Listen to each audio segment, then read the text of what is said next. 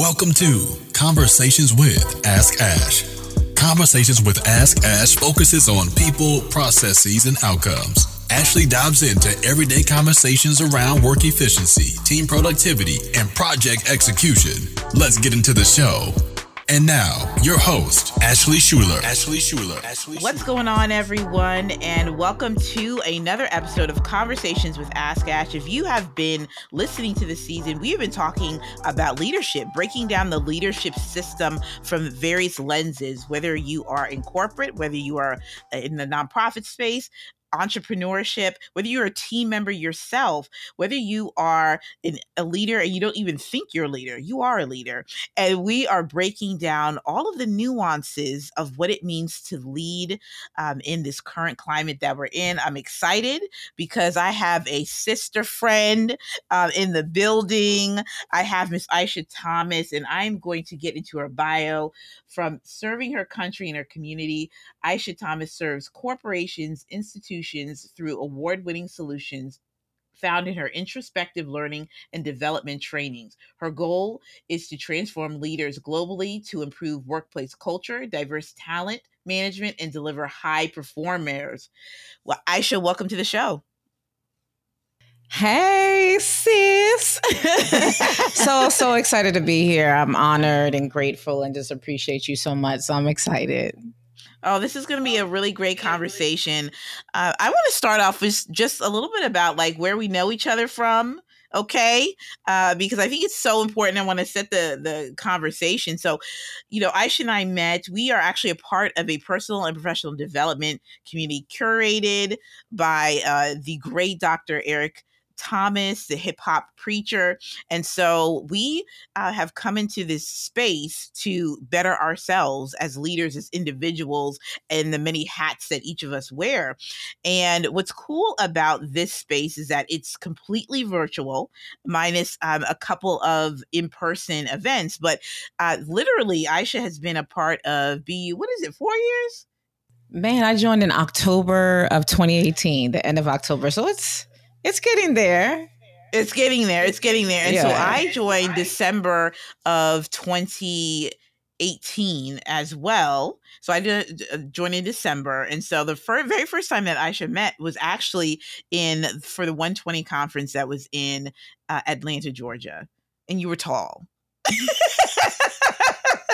That's like the running I mean... joke. That's like the. I love it. I love it. Um, one of the things that I, I think it is so dynamic about what you do, Aisha, is that you got many hats, right? You you train folks you know your mommy you lead within our space uh, you do your entrepreneurship you also um, have a career in the Air Force. So you do you do so much. So I want to first talk about balance as a leader. What you have all the hats, you do all the things, and many of us do. So what are some best practices that you have put in place? Yeah. Um, well, one of the things that I think is so important for leaders altogether, right? And and it's it's correlated, but it's not is ensuring that you know all the hats that you wear. Um, and the reason why, and know how to separate them, because um, I was reading this one article, uh, not an article, excuse me, was a post. So um, there is this group that these Air Force members created, and it's supposed to be an outlet. And it's an outlet really to support one another. Um, and there's an officer, um, and he or he or she, because it was anonymous, they posted about this, this like workplace toxicity they're navigating. While how they're navigating PTSD and how they're um, having a hard time because they, they can pretty much retire, but their identity is so connected to the role and the position of a leader that they're like i'm not ready to hang up this hat. I'm not ready to take off these these uh, take off these uh, boots and i don't know what i will be without this um, role. And man it just it really just again recogn- allowed me to recognize um, the importance of like that transition and the importance that leaders need to like make in identifying their roles but also not making their roles be their identity. Um, so that's for, first and foremost. We are leaders in a multitude of ways because we are first and foremost right in the world is us. We are leaders of selves right? So that's if anything, that's one hat, that's one being that you are. And then we're leaders at home. Um, and although you may or may not have children, or may or may not have a spouse, or a loved one, or a partner, um, you have family members maybe that you support, or you're you're in a you know supported in some kind of way. Um, and then where we make these decisions to be leaders in organizations, institutions, in the military, and so on. So you know that's the biggest thing for me is making sure you have that separation separation and then knowing the different hats you wear. So taking time and hey, I wear, I'm a mom. Like for myself, I'm a mom. I serve in the military. I have a business. Um, I lead um, within um, the community, the personal and professional um, uh, development community. Um, you know, I have friendships. So I'm a friend, I'm a sister, and just knowing all these different roles. And then within that, recognize I'm in school as well. So I'm a student. So you have to recognize, okay, what's the priority? Mom, right? You know, I know my military job is definitely a priority because I'm full time, and just really ensuring that you're looking at and um, looking at your day to day and identifying what pockets need to have maybe that day. This day I need to focus on this.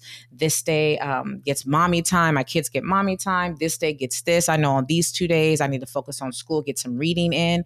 So you really have to um, be strategic in how you manage your time. I know we talk about the 168 review and it's 168 hours in the week. I don't want to get into all that's really lengthy, but essentially it's like you're you're looking and utilizing your schedule and your calendar and your cat like you you need to use your calendar to really um map out your day. Because again when you have more hats and more roles that you play you need to really define how your week looks like while also prioritizing your mental wellness your time for relaxation and doing nothing um, and being able to recuperate because a lot of times as leaders we give so much outside externally, but we don't give enough to ourselves. So um, it's just been an ongoing practice and being around amazing leaders like uh, Ashley Schuler.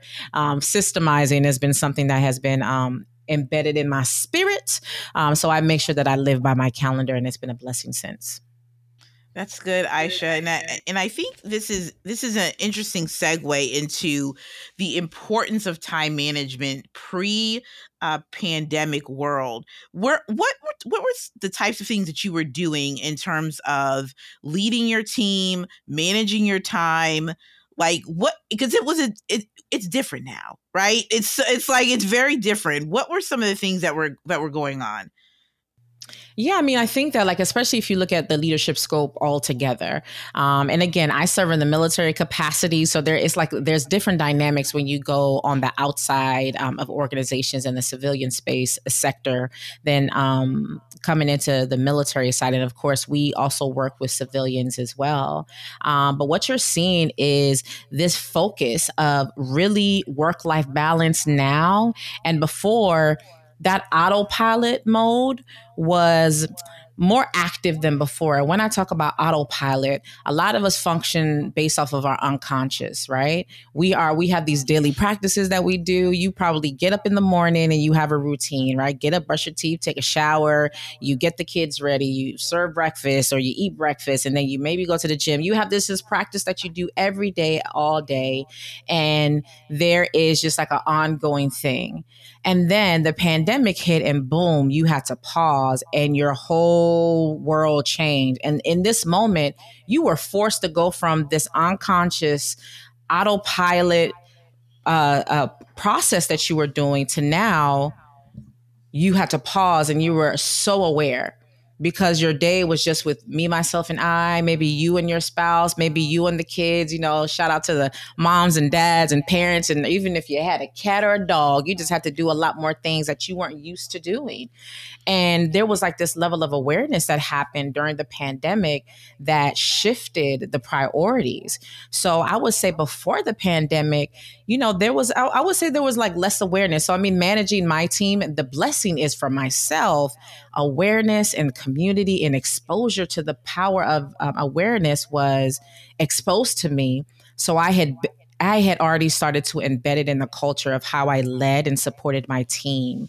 I made sure that I was already making time for us to connect and um, have conversations and for us to learn more about each other and do that introspective connection more often um, than than just you know working our day to day. We understood the importance of interpersonal relationships, so it wasn't just hey how you doing let's go to our cubicles and work.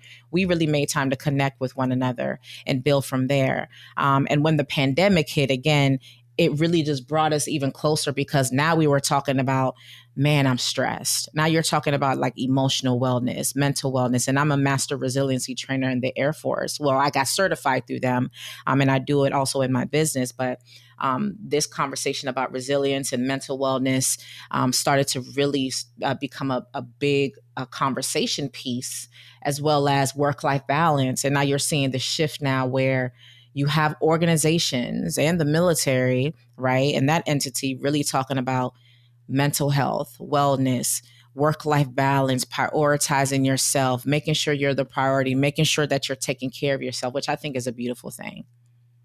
And you're you're absolutely right. The aspect of autopilot, because I can remember getting up, getting on the train, you hit the coffee shop, da da da. You go into the office, you say, hey, you, and then you're going to your meetings. That's it. Like you're going, you're scarfing down a late lunch, and then you're going home and doing, and you're doing it all over again. And so I think what you were speaking to is so um, true about now we are super hyper aware of how we're spending our time in this space in this space and i love this aspect with what you talk about with the interpersonal aspects of your team because now the conversation is returning back to work, right?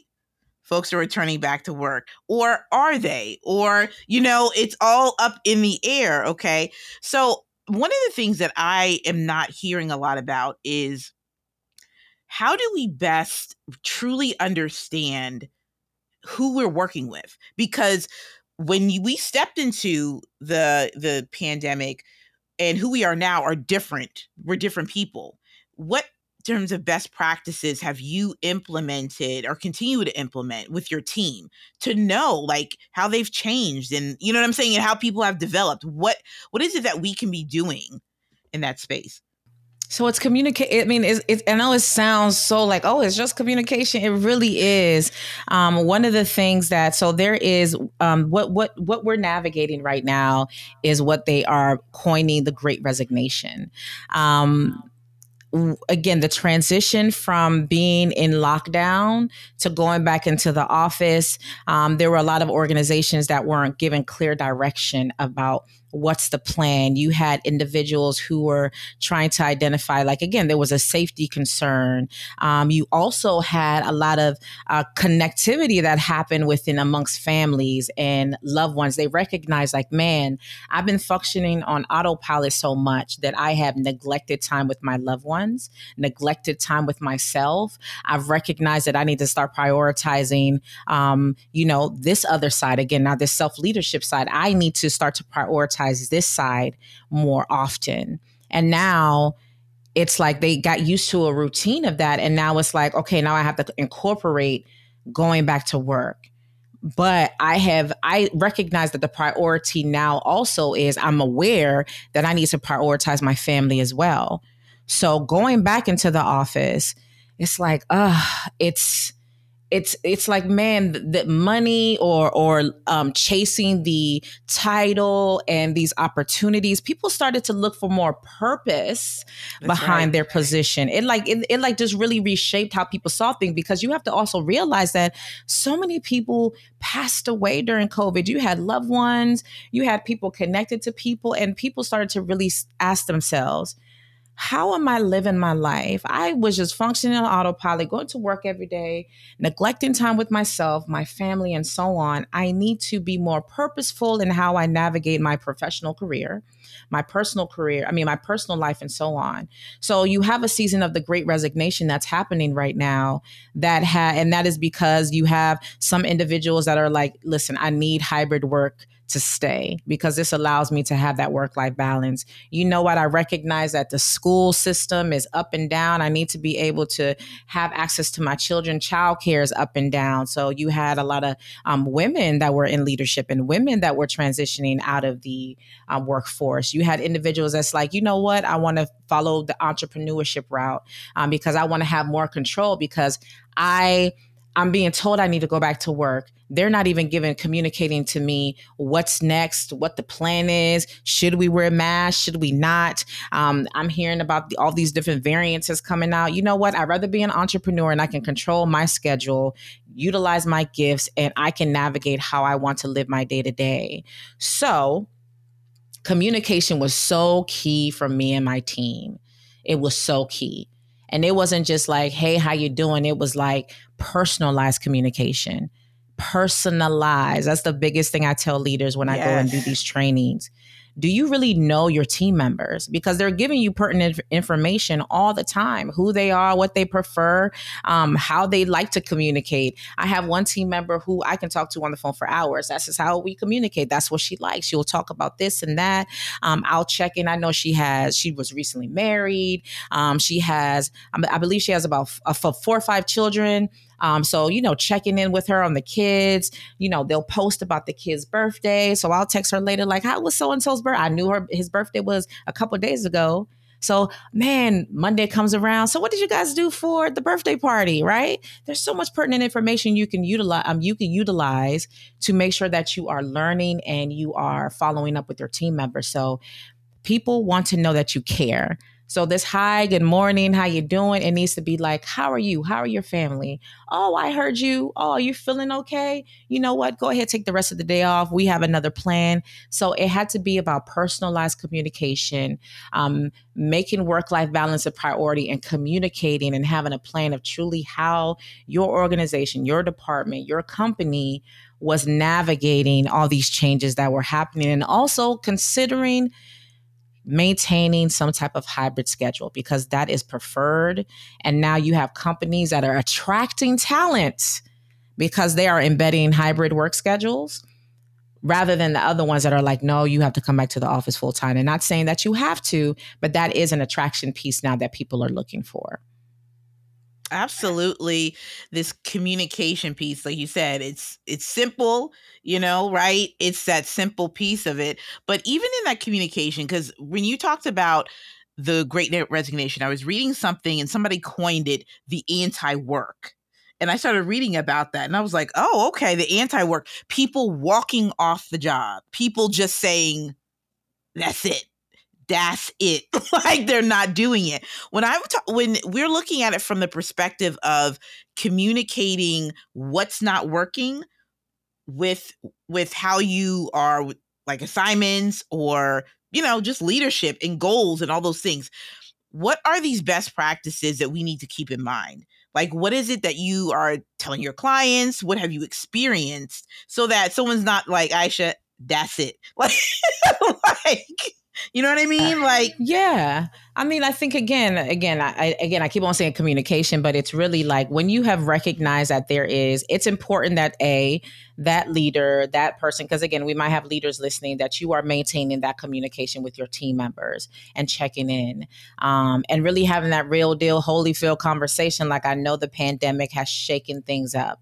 Um, how how are you feeling? How are you um, what are your career aspirations? How has it affected your career aspirations? Um, and again the hope is that you have already been building that relationship already so you know that you know you are you aren't necessarily surprised if someone decides to decides to make a shift. However again um, you don't know what's playing behind the scenes with a team member but if you are someone on the side where you're like you know what? I think it's time to go um, outside of having a plan, outside of just recognizing that you have a, um, you know, a, a, an effective plan in place if you transition.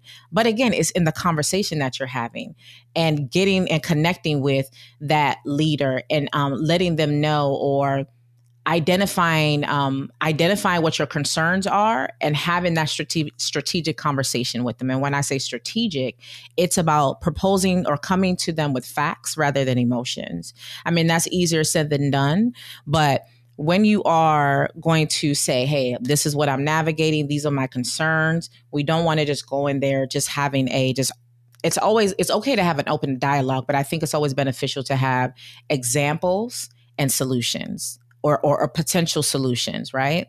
Um, so, for instance, um, there was a project that I wanted my team members to do, and I, I wanted them to do it because I'm not, I'm like, listen, guys, I need you guys to, I want you to promote, I want you to stand out. You know, when we read your evaluations this year, I want you all to just blow it out the water. I also know you all want to move into the next rank. So, in order to move into the next rank, these are things that you want to start doing now. But what I want you to do to make sure you're communicating to me because you might see things from another perspective because I got feedback and I said, Hey, you guys are amazing. You're great. I don't have to, I mean, I don't micromanage anyway, but I don't have to like nitpick what you guys are doing.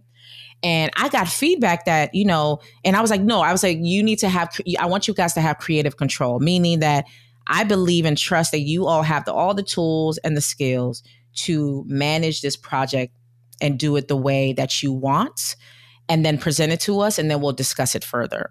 Well, they were concerned. They were concerned and they were like, you know what? I think we're being set up for failure. And I was like, set up for failure? I was like, man, my heart was in this. What do you mean?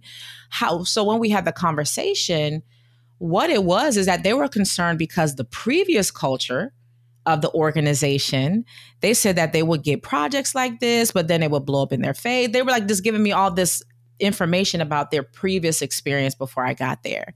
And I said, I need to know this.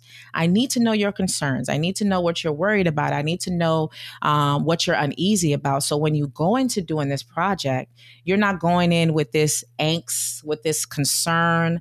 And now this might be driving you towards walking out the door. Let me know. And I can give you my vision why I want to do it. And then also let you know that I got your back. Like my team knows I'm a ride or die when I live. Let's go ride or, you know, I'm gonna find something else to replace that, yeah. but I'm going to ride for you. Okay, I'm to fight for you.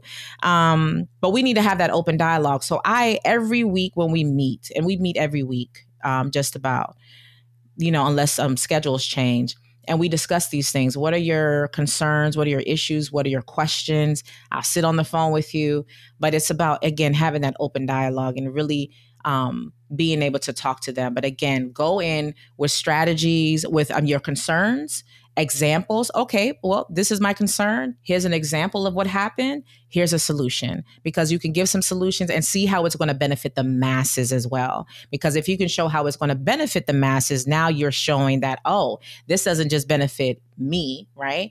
It's not a selfish ask.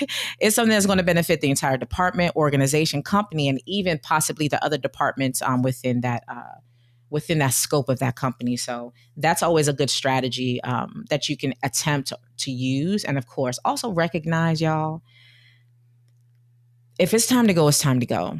Not every leader is going to be open. Not every organization is going to be open. I have this motto individuals don't typically quit the organization, they typically quit the leader. And that's why I always end with that's why you need leadership development because my audience are leaders. So there are going to be moments where it's not going to be they're not going to be open right they're going to be things that you said i need this in this season to help me grow develop or get to the next level and that's okay but at least have the conversation give the options allow that leader to try and then make your decision from there no, I, I think that's really good. There's there's strategy in your communication, the facts over the feelings piece.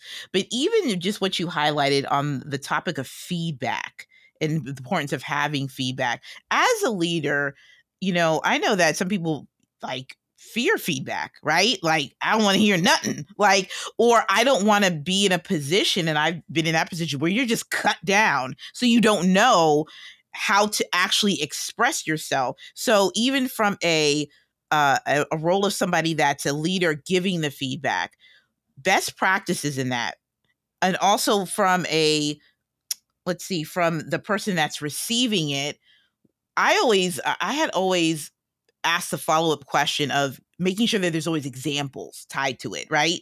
So that you can see it. What has, what's been some of your strategies that you've seen that's worked? Yeah, so even with um so make feedback a part of the culture meaning again um, especially and i know we're going to talk about it but especially as we are transitioning into um, we're we're living in a time where we have an intergenerational um, workspace. So you have a generation that's really like looking for like feedback. They're they're just yearning to grow. But make feedback a part of the culture. You should not just have your feedback sessions. Hey, it's six months. It's time to do that paperwork feedback time. Oh, hey, it's 12 months. It's time to know. It should be constant, right? And that's the thing. We need to redefine feedback and not look at it as a negative, right?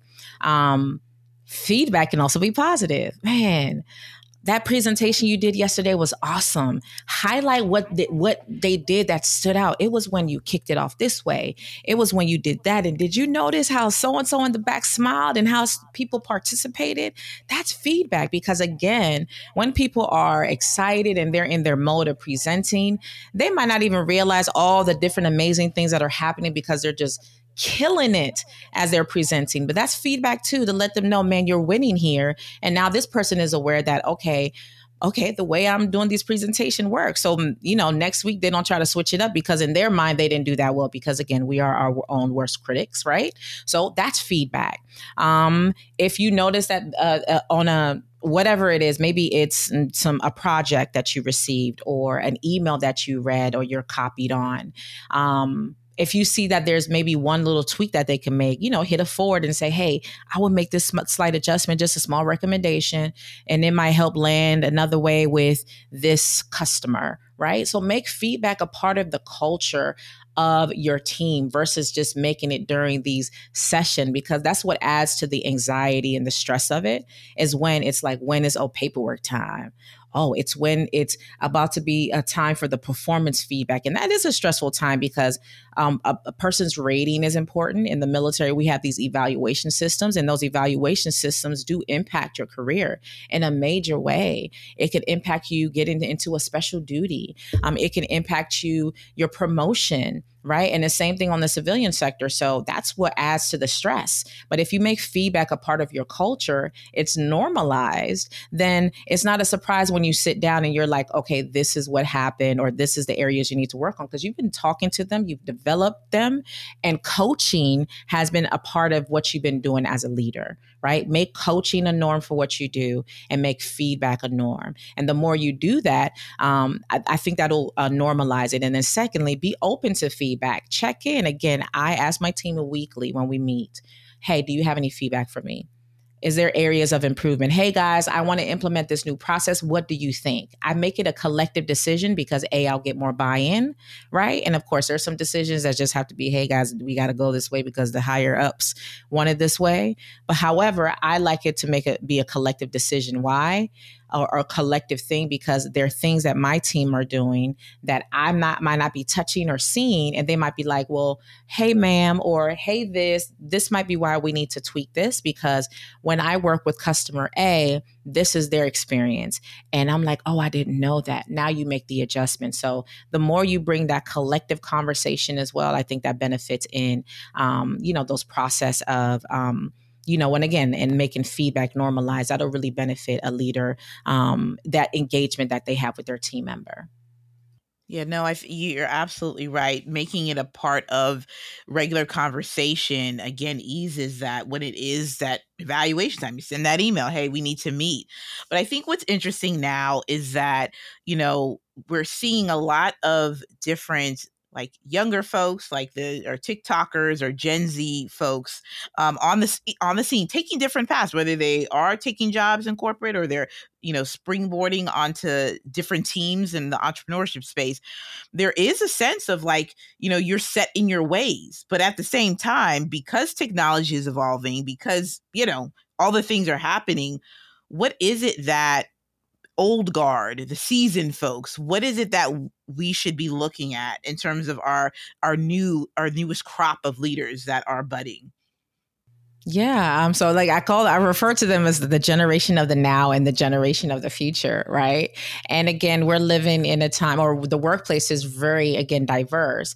But as far as generation, this is the first time that you have all these generations working with, with one another. So you have the baby boomers that are retiring at a very high rate, you have Gen Zers there, you have millennials there, and so on.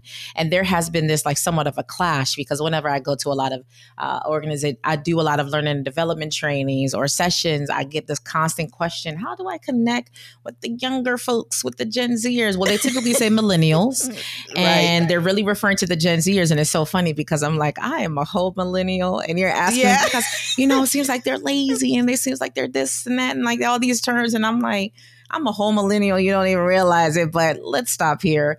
Um, and I just want to explain to them their their perspective because their higher turnover rates uh, with um, excuse me with Gen Zers.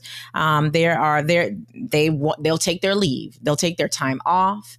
Um, they really prioritize their self care. They ask a lot of questions. They're looking for growth and development. And the you know again the generation of the now is like whoa whoa whoa whoa, whoa buddy hey, hey there, ladies, slow down now. Okay, you got to put in some time. You got to put in, but again, they're just anxious for that growth and development.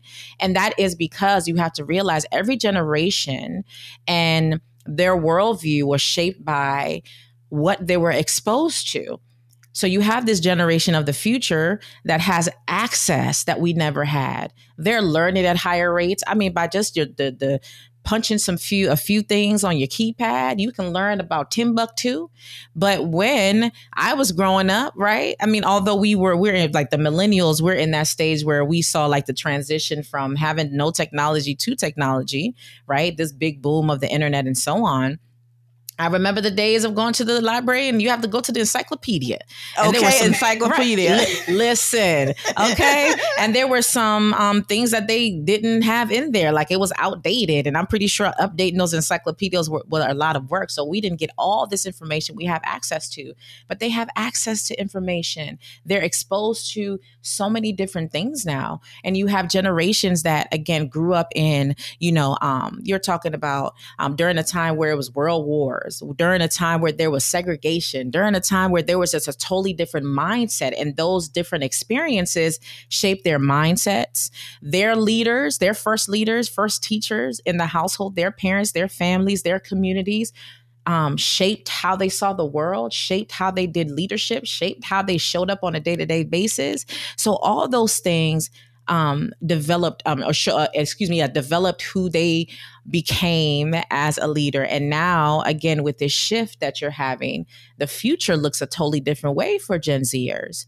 So it's not a thing about them being lazy. It's not that they don't want to stay in companies no uh, long. I mean, long, but it's about understanding their needs and their wants. And again, this is the generation and the leaders of the future. And if you're a company, if you're an organization that wants to be long lasting, you have to understand them because these are also your customers and your future clients too. They're going to be Gen Zers. They're going to be the next crop that's going to be coming in interested in your products and services. So you need to understand their culture, what's important to them. You know, their priorities are diversity, equity, and inclusion. That is a big need for them. They want to grow, they want to develop, they want that constant feedback. They want to see what opportunities they um there are and again, a lot of their reasoning for um, being so like eager is because they saw their parents navigate the world in a way that bothered them. And they're like, you know what? I want to make sure I take hold of my career and my life because I saw what my mom and dad experienced. I saw what they went through. It affected us. And this is the feedback that they've given. There's been articles written about it, studies done. And they're like, listen, I'm going to take hold of my career. I'm going to take hold of my mental wellness. I'm going to take off. I'm going to take vacation. I'm going to take a hold. And if this company isn't giving me what I need, I'm going to depart. So, leaders, take time to understand one another, right? Because again, you have the generation of the now, generation of the future. Understand. You guys can learn from one another because again we're going into the future so we need to know that information but you have so much wisdom to impart on them as well that's going to benefit them. So instead of having a clash let's build a bridge right? We're burning the bridge bridge is just going away you know but we need that's to build it. that bridge. Yes we need to build that bridge. So that's really what it is. It's about learning from one another versus looking at like why ain't you like us? They can't be like you because they are being exposed to and they're having a different experience and a worldview than we and you and them had and I think that's that's so on point because, you know, going back to what you're talking we're talking about of getting feedback on process because it's also like their outlook and their perspective. Uh, you didn't think about this, did you? You know what I'm saying? Being able to help bridge that gap between what you think is good now between we're building for the future. So I think that's I think that's really important, right? Making sure that we are connecting with our TikTokers and our the generation of the future. And I love that. One thing I wanted to transition into in terms of your brand and business, uh, and something that I've I've just loved the see the series that you're you're doing right now is leaders prioritizing God. Okay, and I want to read this little uh, clip from excuse me, the little caption from the December one where it says, um, Jesus led with boundaries, and his example can help us. Uh, can help us who struggle to maintain them or show others which hinders our work and leadership. If you expect a fruitful 2022, maintaining boundaries is a must. So, first and foremost, leaders prioritizing God, where did that come from and then we're gonna we're gonna have some fun with this like this is yeah. like been really cool yes. Yeah i mean again being someone that is really grounded in faith um you know me and this awesome you know group of individuals um uh, derek walker and um delilah house we came together. I started this fast a couple years ago. Delilah came on and i was like i need you to join this with me and then derek hopped on. But pretty much you're talking about you know this perspective of incorporating like individuals who have this faith based approach. Okay, how do we lead in the quote unquote world while also maintaining this aspect of, okay, um, maintaining this outlook of, okay, prioritizing God. Okay, when I make my decisions, when I um, navigate leadership and and navigate where I'm going next, that I am going to God and I'm making sure that I'm not looking at things based off of the world's direction.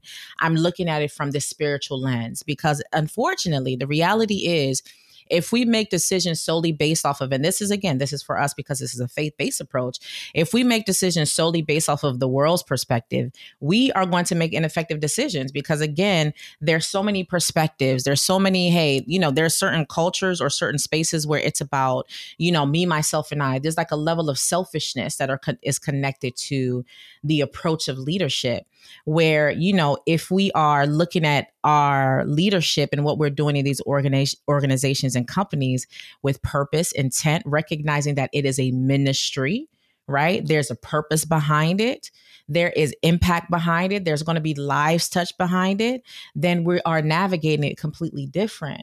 So that's really the approach, recognizing that our decision making impacts people, the people connected to those people, because those individuals have families. So it's really incorporating that piece and it's been really magical because again within the word you see all these leaders navigating the world right? But still maintaining um, these uh, uh, foundational spiritual uh, focus points, but also recognizing that they're people right? They made mistakes you know they they recognize you know seeing that okay let's normalize that we don't have to be perfect but also in in that piece that you read you know jesus was the ultimate leader. He showed us the importance of team development. He showed us okay there's certain um, team members that can be elevated to certain positions and there's certain team members okay you're good right here right? He showed us you know um, hard conversations. He showed us boundaries. You know what? I'm gonna go off because the crowd's getting a little heavy. I need to go off and go pray right. and re- rejuvenate and take a break from everyone. He took he he he um prioritized rest while everyone was stressed out. So you saw emotional management, you saw emotional intelligence. So you saw every single piece of the uh, uh empathy. So all those uh, soft skills that we need as leaders to help us navigate leadership, as well as those important key pieces um, we saw within Jesus, all within his short period of being with us. So I, I think that like those principles are so effective in how we lead, especially if you're looking at it from the faith based perspective. No, I, I, think that is that's really good. It's really dynamic, and I think you know I resonate with that deeply because when decision is coming my way, whether it's leading or in a space of you know leading a team or not, you know it is sometimes something they'll come. These situations will come and I'll be like, mm, let me go on and pray about that thing. you know what I'm saying? Yeah. You know what I'm saying? To collect yourself because, like you said, if we're just doing emotion we're just going to just run and then again it's that aspect of affecting one decision affecting all other things. And what was that uh, little acronym we came up with now? I forget it because we came up with something. oh because oh decisions impact everything because yes. i was ta- yes. talking about reading through uh judges first and second chronicles first and second kings and talking about what i was seeing through all the different kings and governors and, and they're being elevated and seeing all of the decisions that were made and then how it affected everything. And so I feel like that principle has to be taken everywhere. Just even if within your family, okay? Because there's leader how do you lead as a mother, as a father? You know what I'm saying? Like how do you how are you leading in those spaces? Um let yes. me I, Aisha, I shall want you to touch on um, a couple of the leaders that you've uh, um, highlighted within that series that um, that you uh, the leaders prior, prioritizing God. What are some yeah. of the, your favorite favorite ones? Yeah, um, definitely the story of um, Noah, right? Because again, you're talking about a leader who was like just on their own because he was developing and leading or doing something that wasn't the norm you know, and I think that there are going to be seasons where, um, as a leader, you're going to feel like you're the only one at that company or that organization, or you're the only one in that niche. You're starting something completely new. You're starting a new trend. And you know, everyone's going to be like, what are you doing? Like, this doesn't make any sense. I mean, even we can talk about like the way when we got into this personal development um, and professional development community, you hear these stories so many from people that's like, ah, my family, they don't understand. And it's this and that. Right. And some people, ha- they have a hard time um, with that because, again, when their loved ones and people next to them don't believe in their vision or their dream, it's like, man, it, they have a hard time uh, with that. So when they get into these communities of like minds, they're like, I've been looking for you because I thought I was the only, only ship right on the sea um, but there are going to be seasons as leaders where it seems like we're the only ones that are speaking up and no one else. Is like y'all the only ones. I know y'all see this chaos happening here. That's Anybody gonna say anything? So I think the story of Moses really um, shows you like how following that guidance of God and just like trusting and believing and just following again that lead again is that decision he made, and also he was he still led his family how it benefited the masses. Of course, the story of Joseph. Oh, I love that story of Joseph because it really shows you the growth. It's it's a growth and development story yeah. for those those first tier leaders, you're in that first tier of leadership and you're like, okay, I'm ready to get in there and you're ready to just like w- uh, watch someone go from, um, yes, like leadership is, there's this whole debate about are you born a leader? You know, in my mind, the answer is no. People are born with um, traits and qualities. Like some people are great communicators, or they're great, like they just have this uh, uh je ne sais quoi, like they have this like zhuzh about them that is beneficial for leadership. However, there's a development process that you still need because when it comes to communication and all the different components you need for leadership, that still needs work. But the story of Joseph really shows you how growth and development is important and how each phase of you know these pit to palace moments that um, he had really helped him grow as a leader where it helped him build empathy. It allowed him to recognize when was the right time to speak and when was the wrong time to speak. It allowed him to recognize like okay um, forgiveness conflict resolution all those different things because you're going to have to work with people that you might have had an argument with a few years ago. It might, it might be someone that they hired. You might be like, huh, I, I remember a few years ago, that's the same person that, oh Lord, right? Because we don't, we don't know if, especially if you're not in that decision making seat, you might not recognize that you have no choice. You might not have any say in that hiring. And of course, if you're at that CEO level as well, you can learn a lot of great, um, a great great pieces from that because again it just shows that you know there's some developmental pieces that you need um, and and growth is constant as a leader because in every stage in every phase joseph was growing within that. And of course david right? He was the man after god's own heart but he made so many mistakes. So you actually see because again i talk, i say leadership is self self leadership you lead within the home right you may take the position of leadership as well but you can even look at the family dynamic, the importance of like there were so many family related things that David missed that also impacted now him leading professionally right. and how those things connect. Because, ladies and gentlemen, I am a believer now. Remember how they'd be like separate personal from uh, from from professional. Leave uh, your personal life at home and don't bring it into work. But, ladies and gentlemen, it follows you at work and you're talking about someone who has navigated divorce while in the military and while in my professional life someone has navigated you know mental health um, struggles and navigating anxiety depression transitions you know imposter syndromes and all that right? It'll follow it does follow you into the workplace right? And as a leader, I've had these conversations and I've seen how the death of someone's fa- um, family member has impacted them. So I understand that that is like the little cliche thing that we've heard, but it's not a fact. You know, emotions are real. Real life experiences can affect how somebody shows up in the workplace. So you saw how that dynamic, in fact, impacted that. And it's just a reminder of the importance of making sure that you are leading effectively in each area. And that's why, again, prioritizing each area is so important. No, that's that's that's super on point. You know, just in terms of who you are in the different spaces, you know, it is hard to to separate. I used to think the same thing. You got you don't be crying at work. That's what I was told. You know what I'm saying? like you can't do it. Like you should not be emotional, right?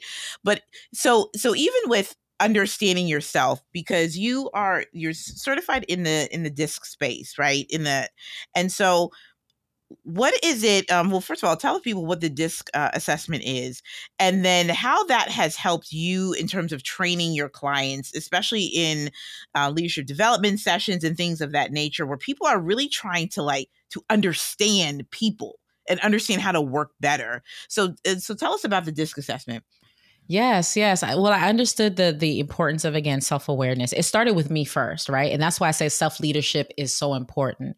I recognize that I was an ineffective leader, right? So even with my leadership journey, right, I'm giving all these t- tips and strategies. Like I've just been like this bomb.com leader from the beginning. I was not, yeah.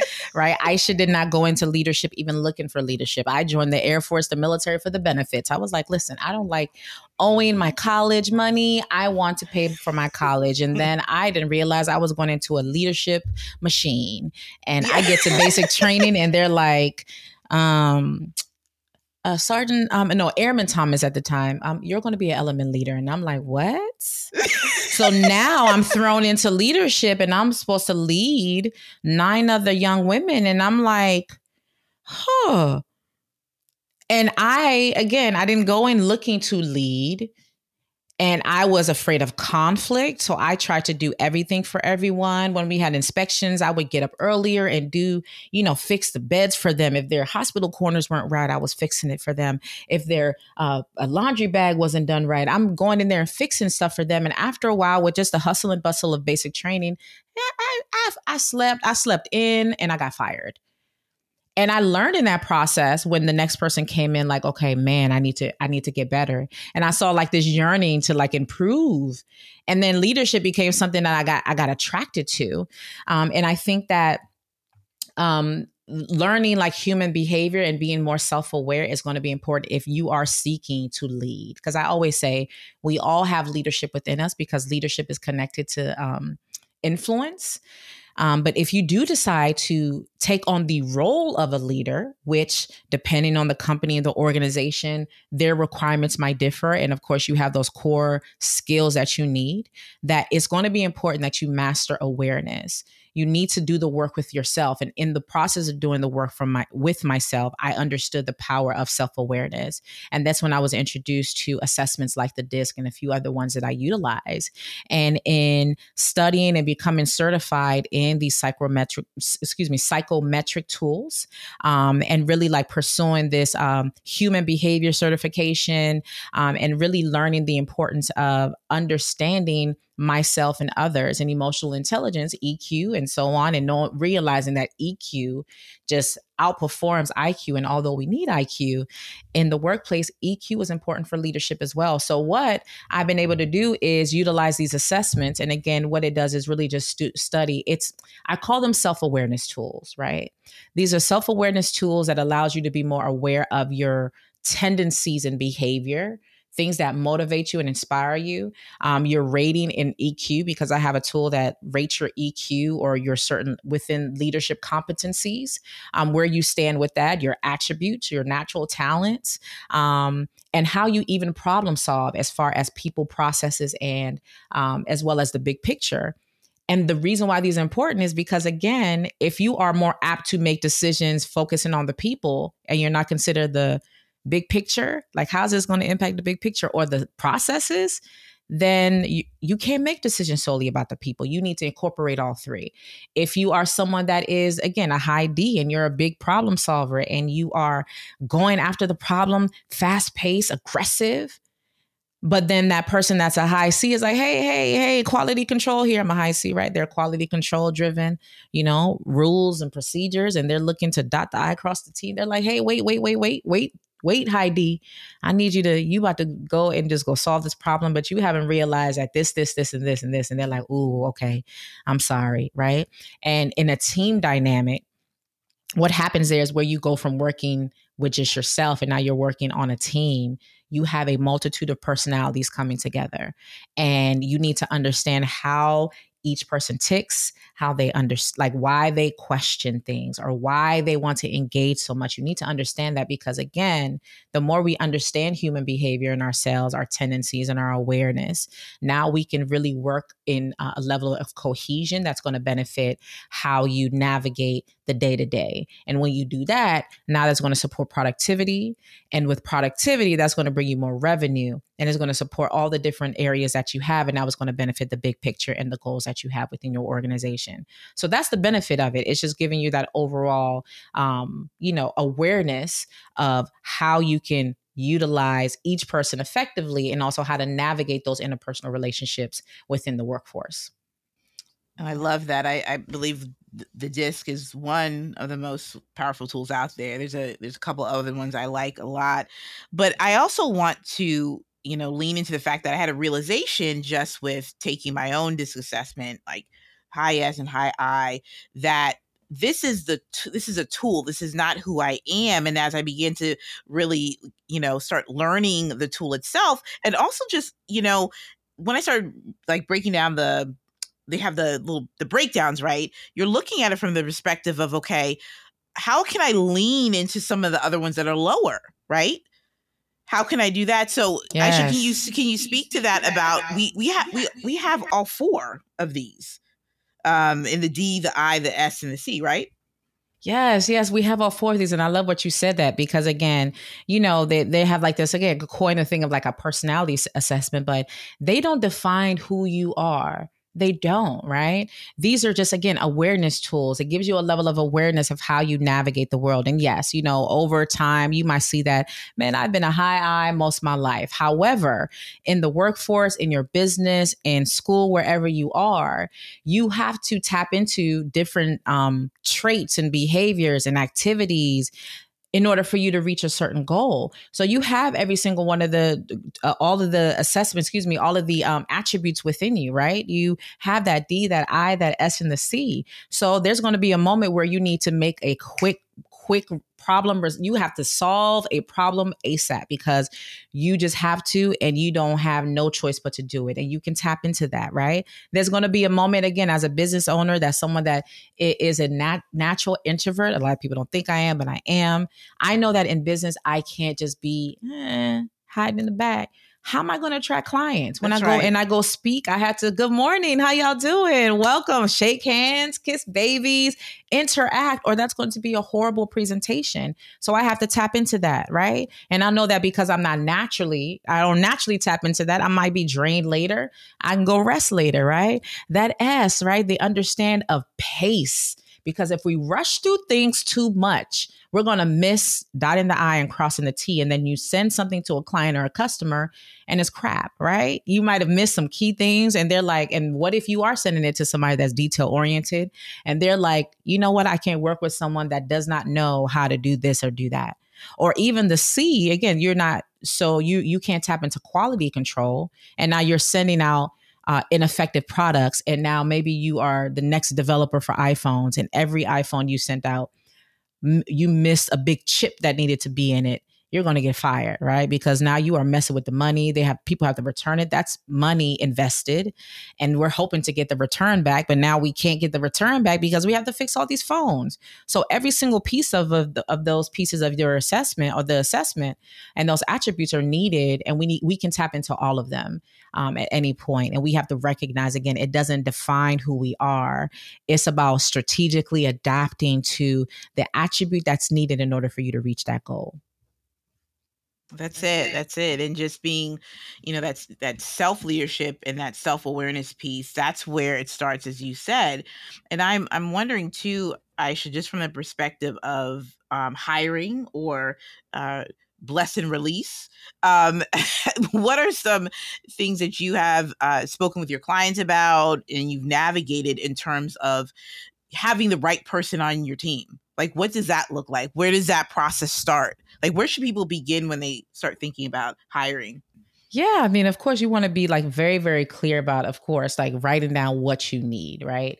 What you need, um, what you're looking for, and looking at things outside of just, okay, I know I need these certain skills, right? We're looking at IQ, um, but also I want leaders to really start considering the EQ aspect of leadership or positions, um, of interactions, and start asking more, um, you know, more role based questions or, hey, tell me about a time where you had to navigate a problem and tell me the specific outcomes. Like, really start asking questions that expands the conversation from, okay, you check the box, you have this certification, this certification, check, check, check. Okay, you're the perfect fit.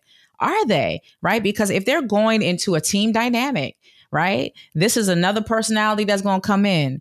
And uh, and there is a benefit in utilizing the, the you know these assessments in hiring and so on. But remember, right? Just because you're hiring someone as a high I doesn't mean that they're going to come in and just mess up everything. It's really um, it, it depends on the level of maturity of that high I because that person might have done a lot of work on themselves. They know that although I'm a high I, I know how to tap into each one of those different areas. So, yes, you can use that later for team development and growth, but it's really ensuring that you're taking time and you're asking those questions outside of the box of does this person solely have the skills and the abilities to do the job? It's asking, okay, when they come into the team, do they have the same value system, right?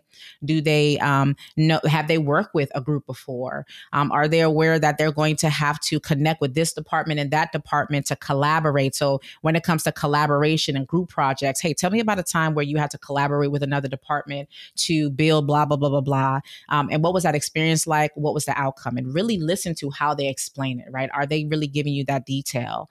Um, given given work examples, right? So you can actually see the outcome. Um, you know, maybe they have feedback, and maybe there was a chat group where everybody was like, "Oh my gosh, that was such a great experience." Um, we love working together. And that piece right tell, tells you there that, oh, wow, okay, I'm seeing that you had a great work experience or great collaborative um, project experience with these individuals. So you want to think about those things. Okay, how do they look at diversity? You're really pushing an initiative to bring in more African American talent or more women, or you want to tap into another um, uh, um, I don't know, another department or bring in just talent from elsewhere, and they might have to train those individuals. Have you thought about those things, where the future of your company is going and how this person is going to be there and how they're going to respond to it? How do they feel about change? How do they feel about COVID? Are they okay with coming in twice a week versus no times a week? All those different things are important.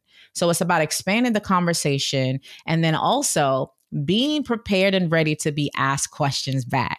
Because I always tell individuals going for career pursuits, you're not just going in saying, pick me. You need to start going in is I choose you. So you want to also vet the places you're going to. And just like I was talking about Gen Zers, they're thriving and they want more diversity in companies. So asking those questions, oh, what are your current DE and I initiatives? Do you have a, you know, um, you know, any type of activities that you do? Do you have any employee resource groups? Like what are you currently doing um, to, you know, drive um, diversity? Are there opportunities for me to move up um, within the C-suite and things of that sort? Looking at that board, seeing if they're diverse. Hey, is there opportunities that I can come in and just shadow and see what the experience is like to be, uh, I don't know, a technician for the day. So you can get a look and feel and see if you are walking into a space that is diverse, if that's something that's your priority. So I think it's, you know, the responsibility for the organizations and that hiring panel to look beyond the skills, um, those basic skills. But it's also, um, I think it's important that those that are looking and those um, talented individuals out there to also go into spaces like I Choose You. So making sure you're vetting those companies as much as you can, because once I hire you, you have to remember that this is once I hire you, I need you to come in and be that asset that I hired. And what you don't want to go in and go in and be like, oh crap, what did I just get myself into? We're not going to have all the answers, but that's the other side I always look at like, man, I would hate someone to go into an organization and then give it 50% because they didn't really want to be there because that affects um, the day to day if you're not really, if you don't really want to be there. So remember that as well. It's not solely about you, it's going to impact other people if you're not showing up and giving at least at least just give them 85 but 85 90% on the day to day okay all right no i mean i think you're absolutely right the i choose you aspect having as the person seated and being interviewed, have your five questions ready. Like have be ready and this aspect of preparation, dig in. Like, you know, we got all the Google at the fingertips. So go and, be, and become prepared. So this book I'm reading is called uh, The Makings of a Manager by an ex Facebook exec. And I thought this was so powerful about uh, talking about hiring, but also leading teams. And so she said something that was really good about you know, if you are not the right fit, she goes, sometimes leaders and managers are not the right fit for that person. It is not a blame game situation. I wanted your thoughts on that because is that something that you've experienced, that you've coached the clients with, or that you've yeah. experienced firsthand? Oh, 100%. Yeah. You know, again, you know, I, I, know we can we can talk about like Ashley, right? Ashley has this great approach um, to how she leads because again, we do some leadership stuff within this personal and professional development community. And you know, there there are opportunities that you that you know that are happening right now where people are being partnered up. And if it's a possibility where you can partner up people that okay look again look at the person's needs right or their gifts right and then look at the person that you're partnering up. Okay okay what are their i don't want to say deficiencies but what are their blind spots? And does the person that you're partnering up with do they have can they support that growth and development in that area? But again they need to also consider the importance of empathy understanding. You want to make sure that the person that's coming in is teachable and they want to learn and grow. So i think that if you start to look at things from okay and if you have the capacity to because again depending on the department, depending on the organization, unfortunately, you might get who you get. That might be the only leader there. That might be the only person there, right? So, right. you know, in those cases, it's really not much you can do. It's really about that leader hopefully sitting down with that individual and getting to the nitty gritty of what the issues are and that leader not being defensive but taking time to grow and develop. Because again that was my moment of awareness. I thought i was the bomb.com leader even after i started to chase leadership. I'm like mm, i got all the plaques. I mean all these little doodads y'all see up here y'all can't see everything. Oh you can't see anything because i'm just audio but i have like all these plaques and awards and things that i had and i was leader leading you know, one of the youngest leaders in, no, I was the youngest leader in um, the organization at one time. And I have all these awards and I'm like just moving up. I'm thinking I'm great. I was not. And they told me I wasn't. And this didn't happen until things blew up. And I had a whole, a team member go call another leader in a whole nother section to tell them that they weren't coming to work that day. And I was like, how that work? You I, you work for me. How are you gonna call a leader right. in another department and tell them you're not coming in? I need to know that. But it shouldn't have never gotten to that point. And I wasn't aware. I wasn't aware like an autopilot. I didn't know I wasn't um, supporting him. So it turned into this whole conversation. And then my leader brought in my team and they gave me feedback. And in that pivotal moment, I could have been defensive or I could have taken it as an opportunity to grow. I took it as an opportunity to grow. And because of that, it improved my interaction with my team. So if you are in that one on one situation, it's about collecting the feedback and implementing and growing, and then doing the work so you can build the trust and the connectivity with your team. But again, if you are, if you do have an opportunity to um, align, individuals together it's about again making sure that um, you know if it's like a mentee mentor situation again leader with you know whatever type of situation it is it's identifying okay what gifts and talents this person has blind spots let's align them with the right fit and making sure someone's coachable teachable and making sure this person is an effective coach, recognizing those soft skills, empathy, emotional intelligence. So if you have like a pre training course you can put those leaders through and a prep course that you can put those mentees through and then match people based off of that that's perfect because now you're really being customized. Again it's about customization about how you are um, bringing people together because those matching that just like okay the first come first serve that does not work. You really want to start being asking yourself okay who's aligned? And you see that happening where okay in this personal and professional development community people are being matched based off of huh i know that this alignment this this this coaching situation is going to work out perfectly because you have this skill that this is going to benefit this other person. Yeah that's beautiful. Yeah right. That's right on time to just to that customized approach to leadership. I love that. I love that. So the last last question i want to ask you aisha um, so you get a phone call. It's five minutes from now you get a phone call and it's the person that you've always wanted to work with in in this space. Who is that person and what's that what's that project? What's that opportunity? Wow. You know what? It's it's been more organization focused. It hasn't necessarily been um a person right? Um because my mindset now has been and it's funny because like i just thinking about this question but um i know that like my goal is to right now my goal is to really support initiatives that consider the other right? And yes. this is like tied to the diversity equity and inclusion side. So one of the calls that I'm really like looking dialing in for is for the di- diversity. So there's like an Office of Diversity, Equity, and Inclusion that supports the entire Department of Defense. Yeah. And that is, if I could get that call, I will be so happy because I want to draw in and really expand the conversation about diversity to look at single mothers, um, to look at these other pockets of, to, to talk about these intergenerational sectors. Um, because although, yes, the aspect of race, um, you know, the African American community, that is a priority one because there's a lot of deficiencies in that area to make sure that they're getting the opportunities that they, um, that they deserve um, and also looking at the the the issues or the breakdowns as to why certain um, um, you know recruiting tactics are effective and making sure they're going to the right spaces to attract that talent but also looking at it for again these other pockets of um, uh, groups that are that are struggling and they really want to serve or they really want to support an organization and a team and they are like man i I, I, I feel limited, right? Um, so that's my goal. Like that's the call I would love to have, and I'm like driving to do that now. I'm like, okay, how do I get in this space? So um, that's the big thing. I mean, the, if if and then outside of that, the next big call would be the White House. And although there's a lot of controversy with the White House and the administration, and I'm not please, I'm not getting into politics at all. I am more. I am a person that is more about the impact of the masses because again when we think about again we go back to leaders prioritizing god when we think about what we are on the, in this world to do as leaders if you're if you align yourself to any type of spiritual um, you know alignment at all it's about ministry.